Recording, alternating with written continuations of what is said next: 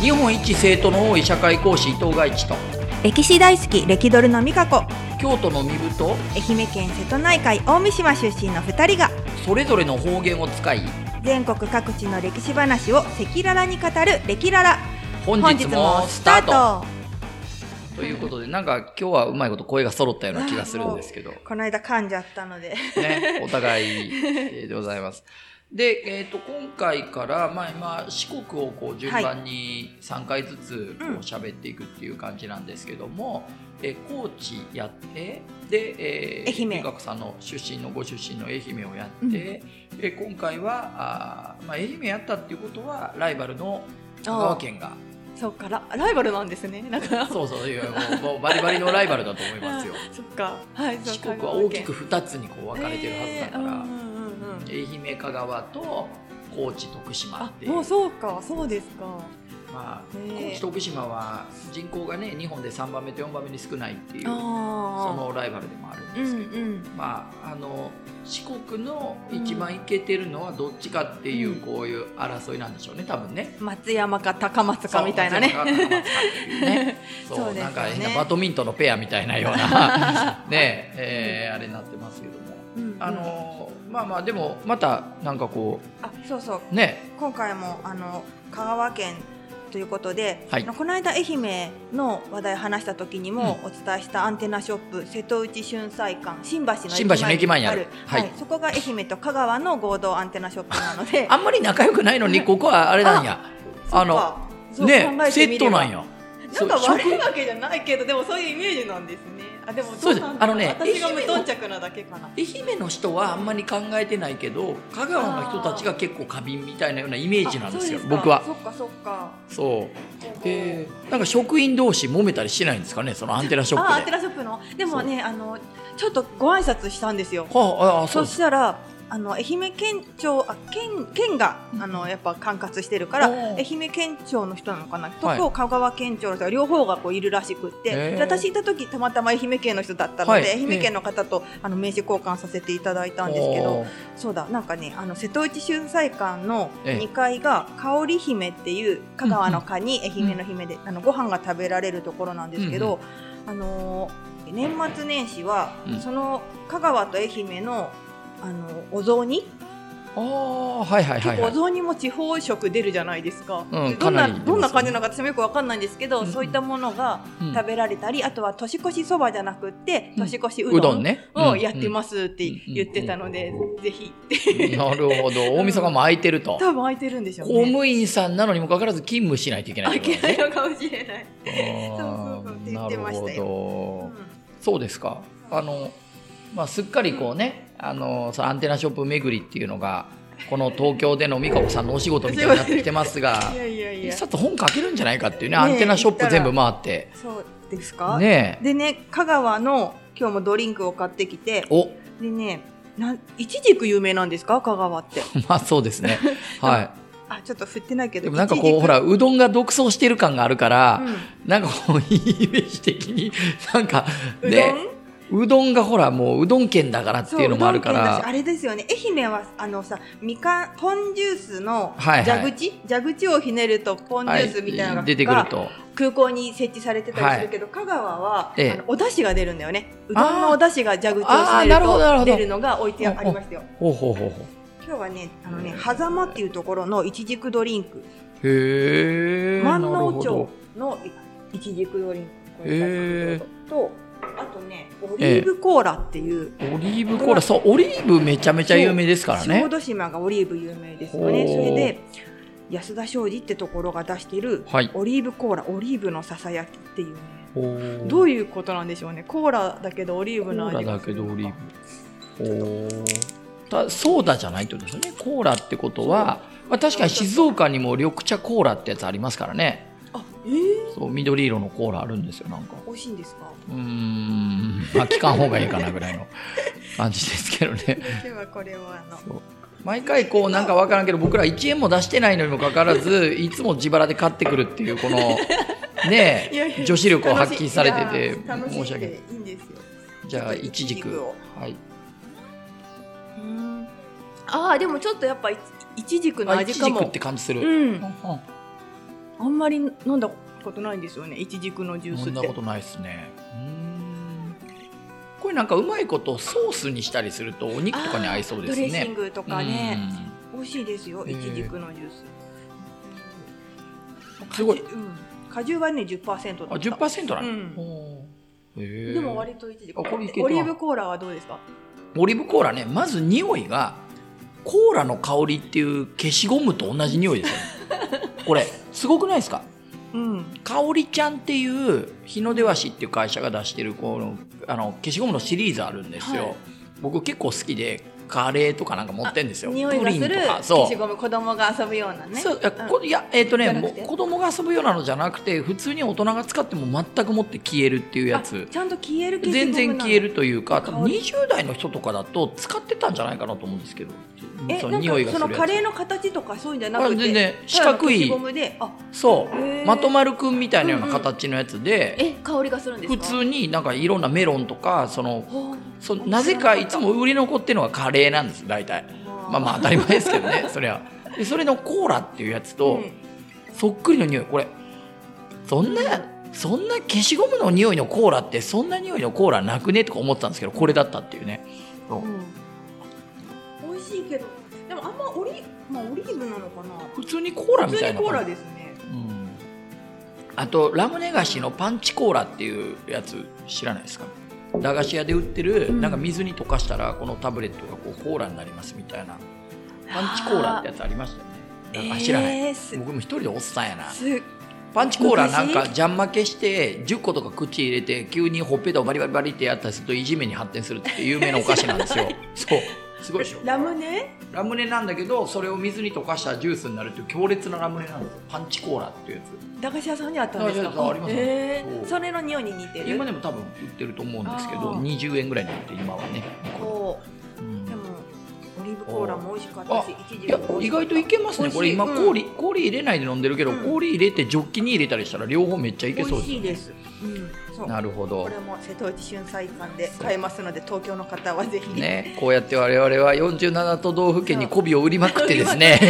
あ でもね実際に、あのツイええッターで「ハはいッシュタグレキララ」ってつけてくださって、ええあの清水さんという方が、はい実際にこの間丸ごと高知に行っておうちゃんとあの土佐料理を食べてくださったりとかあー視聴者の方がそうなんあでれすすよごいでレすキラねラの方があレキララの方が そうそうそうすごいだからねちょなっとお役に立てているなといやいやいやあーそうですかうん、ありがとうございますありがたい、いはいはいうん、ということでこれ香川県ね香川県これ何の話からこうするのが大体いいんですかね香川といえば、うんまあ、普通香川って言ったらもちろんうどん県うんぬんみたいな話もそうなんだけれどまずは香川県といえば日本で一番面積が狭いっていうねうん、もともちっとちゃいはですよね2番目にちっちゃかったんですけど大阪が埋め立てでねあそうなんですそねうでかくなっちゃって最初は大阪が大阪が一一番番ちっちっちちゃゃかかったのそうへなのにもかかわらず、はいえー埋め立て地が増えてですね、うんえー香川が今一番狭いまあ逆に言うとえ、ね、一番狭い方が売りになると思いますよ、うん、うんうんうん中途半端になんか2、ね、下から2番目ブービー賞よりもうん一番ちっちゃいんだけどみたいなこうなんかこうほら英語の文章みたいななんとかかんとかバットみたいななんか ね筆者の主張みたいなような感じで、うんうんうんかえってこれいい売りになってんじゃないかなと思うわけですけどね。なんか昔あのうっちゃんなんちゃんの南原清隆さんが香川出身じゃないですか。あはで子供の頃あれな誰かがやらねばとかやるならやらねばやるとかならやらねばそういね。うのがああっうてっちゃんなんちゃんのやるならやらねそうば。はい。それでうっちゃんは熊本出身で、うんでそのなんちゃんが香川出身なのを香川って万能池って万能い池うめっちゃ大きいはい、空海が作ったね。池が日あるから本で一番大きいためでも池香ね。川はせ一番ちっちゃいからでも万能池は大きいから、うんうんこの香川の中のほぼ万能 池でみんな香川の人たちはこの万能池の周りに住んでんのかあ歩いてるみたいな感じで ちょっとこうなんだろう小バカにしちゃうみたいな、えーあのテレビでやっててそれでそのイメージがあるんですよね。え ーあの立派な池ですよね空海高校男子の、すごいでかいですよね。すごい湖みたいなところですもんね。綺麗ですよ、うんそうそうでも香川はだから空海もいるしううどんもあるしうん。あのその讃岐富士とかねなんかあーそういでつすねも仕事で香川行くことあるんですけど、うん空港着いてその市内行く時にあの、は本当に漫画の日本昔話みたいな感じうんのうんこんもりした山が立ってますよね。うんうんそうですようね、んそうああいうのがいい私の中の印象では確かにあねる、あとまあお城かな高松城とか、ああ高松城ね、まあ、丸天亀城とね天守閣は高松城はないけれどもあの玉門公園でしたっけそうそうそうすごい綺麗ですよ綺ね麗で海にね、面してるから、面していてまたあそこもお堀が海水で、そうそう今治城と一緒で、ね一緒愛媛一の緒、ねうん、で丸亀はこう石垣が最も美しいといううんそうか、そうそう切り立ったあの有名な石垣がありますからあね、ります、ううんん、ただまあ丸亀中央の一番センターにあたるこう通りがねはい鳥の糞がすごいというか鳥がねやたらいいんですよなんかそこに住み着いてしまって街路樹のところにえかカラスとかじゃカなくてラスじゃなハくてトでねもなくてちっちゃいなんか鳥なんあーあーですけどやたら住んでて、うんうんうんうん、そうもうそのイメージがめちゃめちゃ僕行くたんびにその通り沿いのホテルに泊まるからあのしょ商店街とかですよね丸亀商の店街抜けて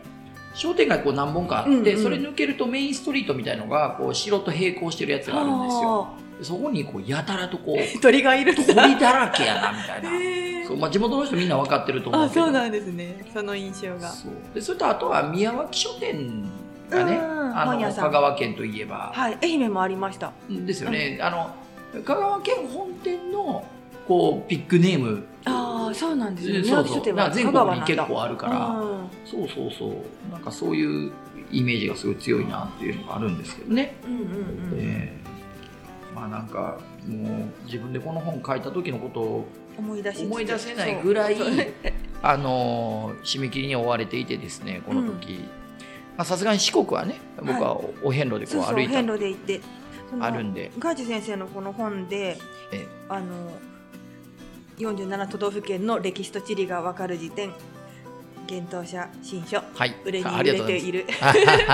このはい中でさガーチ先生がお遍路の時の思い出書いてたんですよあーそうそうそうそうれがなんかちょっとななんかジーンとくる話でおおーいいなと思ってあそうたまたまね、うんあのー愛媛県のこう宇野町の宿で一緒になったおばあちゃのんうんいや5歳ぐらい年上30代の後半ぐらいの女の人僕あ当時30代前半なんですなけるどほどなるほどちょっとちょっと僕よりお姉さんみたいな人、あうんうん朝食の会場っていう会場っていうほどじゃないけれど、うんそのある程度広い部屋に朝食が用意されてるんだけども僕らたまたまその2人だけだったんですよその部屋へにー平日の朝だからはいっていうこともあって、でその時にこういろいろ話してみたいなような、その人がその丸亀のうんそのメインストリートのところの角にでかい八百屋さんあるんですほうよ、ほでそこの八百屋さんの従業員の人へー娘さんとかじゃなくてううんって言ってましたあの僕それまで丸亀何回も行ったことあったから、あそこって丸亀ってあそこに八百屋ありますよねみたいなあ私あそこ勤めてんのみたいなへーそうそうすごい偶こ然とになって、うんでそれお遍路の通り道でもあるから、はあのまた今度通ったら顔出してねみたいなことをすごいすごい礼儀正しい丁寧な素敵な方だったんですけど、うんうんあじゃあその方もお遍路を回られおてそうて愛媛の宇野町、は宇い野町であったうん町の宿屋でたまたま一緒あにその人は区切り打ちをされてたんですよ、要は僕は投資遍路なんですけど、うんうんえー、とい区切ってうん休みごとに行って戻ってとか、んそうですよねへー休みごとにそういうことをなさっていたんですよ、ほうほうその人とたまたま出会ったんでということで、でまあその時顔出したんですよその時その日お休みだったんですよ八百屋さんがたまたま日曜かなんかでそうだからそれ以来会ってないんですけどもうだから15年前ぐらいへーそうでもその時にね先生が本をいつか書きたいんですでこのエピソードも書いていいですかって言ったらどうぞあなたなら書けますって言そっうてそうくれて言われたっていうのがすごいそう実は僕を支えてい素て晴らしいそうでそこれを書いてる時にあまりにしんどくてそれのことを思い出してあそあう泣けるそうそうでそれをやっぱ書いいていみ出た会いですね。でもそういうのがこうお遍路さん行ってるといろいろあるんでしょうね、人との出会いとそうかね本。当にだから四国っていいなと思って、うんあのそのお遍路一回やると四国に帰りたくなるっていうのを四国病って言うんですよね。へえあのまた四国に行きたいっていう病気みたいなものになるって言ってほう。四国病って言うんですけどなんか気持ちがよくわかりますというか、ええやっぱ四国出身だけどお遍路さんは回ったことがないから、ああもう、いいつかねしたいとは思うんですけどね。そうあれはねもう日本ってうん世界遺産がね世界文化遺産が19個、はい世界自然遺産が4つある合わせてうん23個あって、毎年文化遺産は1個ずつぐらいだいたい増えていくものなんですよ。なんですけど世界遺産って3種類本当はあってはい。その文化遺産と自然遺産を合わせた複合遺産っていうのがあるんですけどあー日本1個もないんですよああ、そうなんですね。でも。ねお遍路は僕はそれにするべきだと思うくらいくらいいい。そうだから文化と自然と実は両方絡み合ってるからそうですよね。そう、うん初の複合遺産にどうかなって思っていて、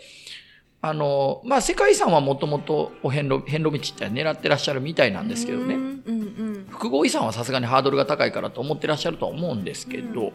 僕は複合遺産狙いでいいと思うくらい、えー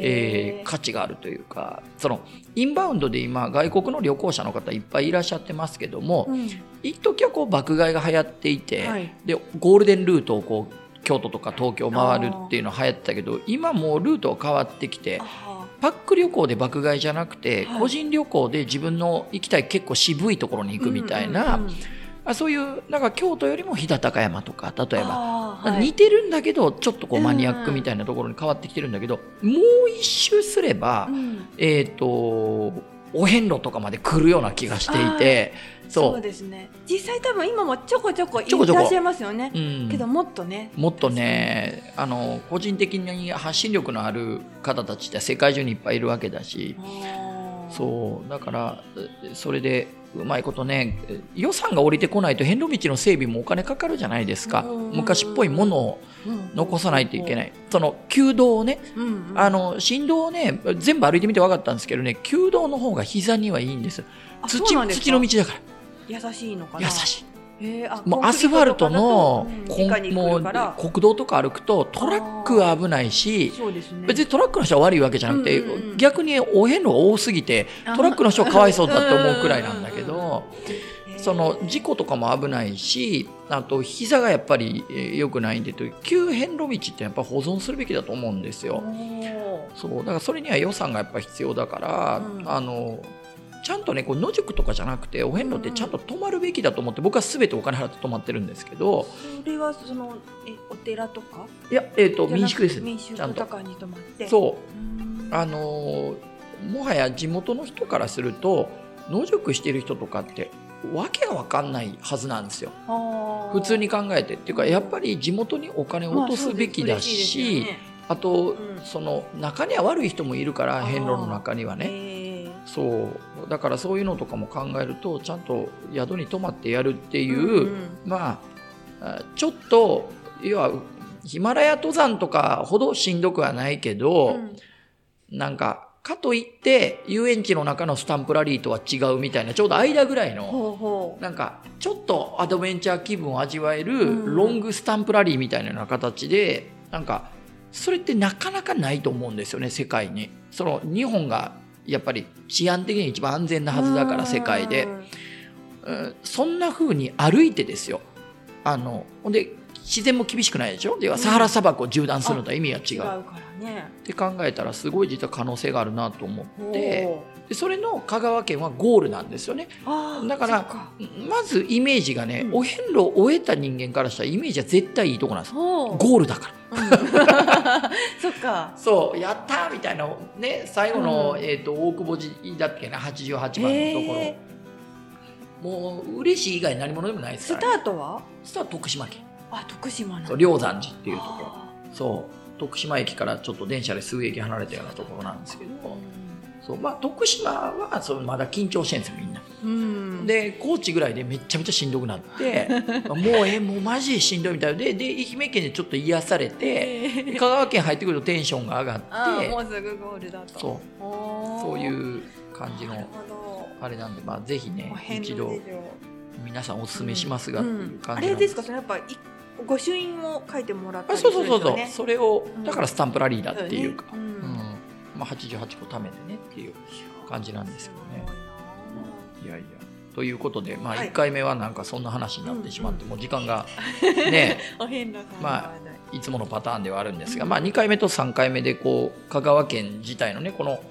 あれをね、えー、とそうせそう瀬パ戸ンフレッ内トも持ってきたし春ね祭館のうんパンフレットを見てこうお話していこうかと思いますので、うんははいい、はい、ちょっとエンディングのね文章はね考えてきたんです。マジですかはい。はいじゃあ、えそれではエンディングです。 レキララではリスナーの皆様をレキララーと呼んでいます。レキララーの皆様からの感想やメッセージを募集しております。ツイッターにて、ハッシュタグレキララをつけてつぶやいてください。ハッシュタグレキララは、シャープマークに漢字でレキ、カタカナでララです。E メールでも受け付けております。メールアドレスは、レキララ .gm.gmail.com です。rekilala.gm 外地の G とミカコの M お at gmail.com です。なるほど。レキララとコラボしたい、一緒に PR をしてほしいなど、47都道府県の関係者の皆様、地方自自治体の皆様からのメッセージもお待ちしております。それでは、今回は香川県のさようならの方言にてお別れしましょう。お素晴らしい。はい、なんでしょう。ホンダラーです。 あ、ほんだら。はい。いくよ。ホンほんだダラらーさようならさようなら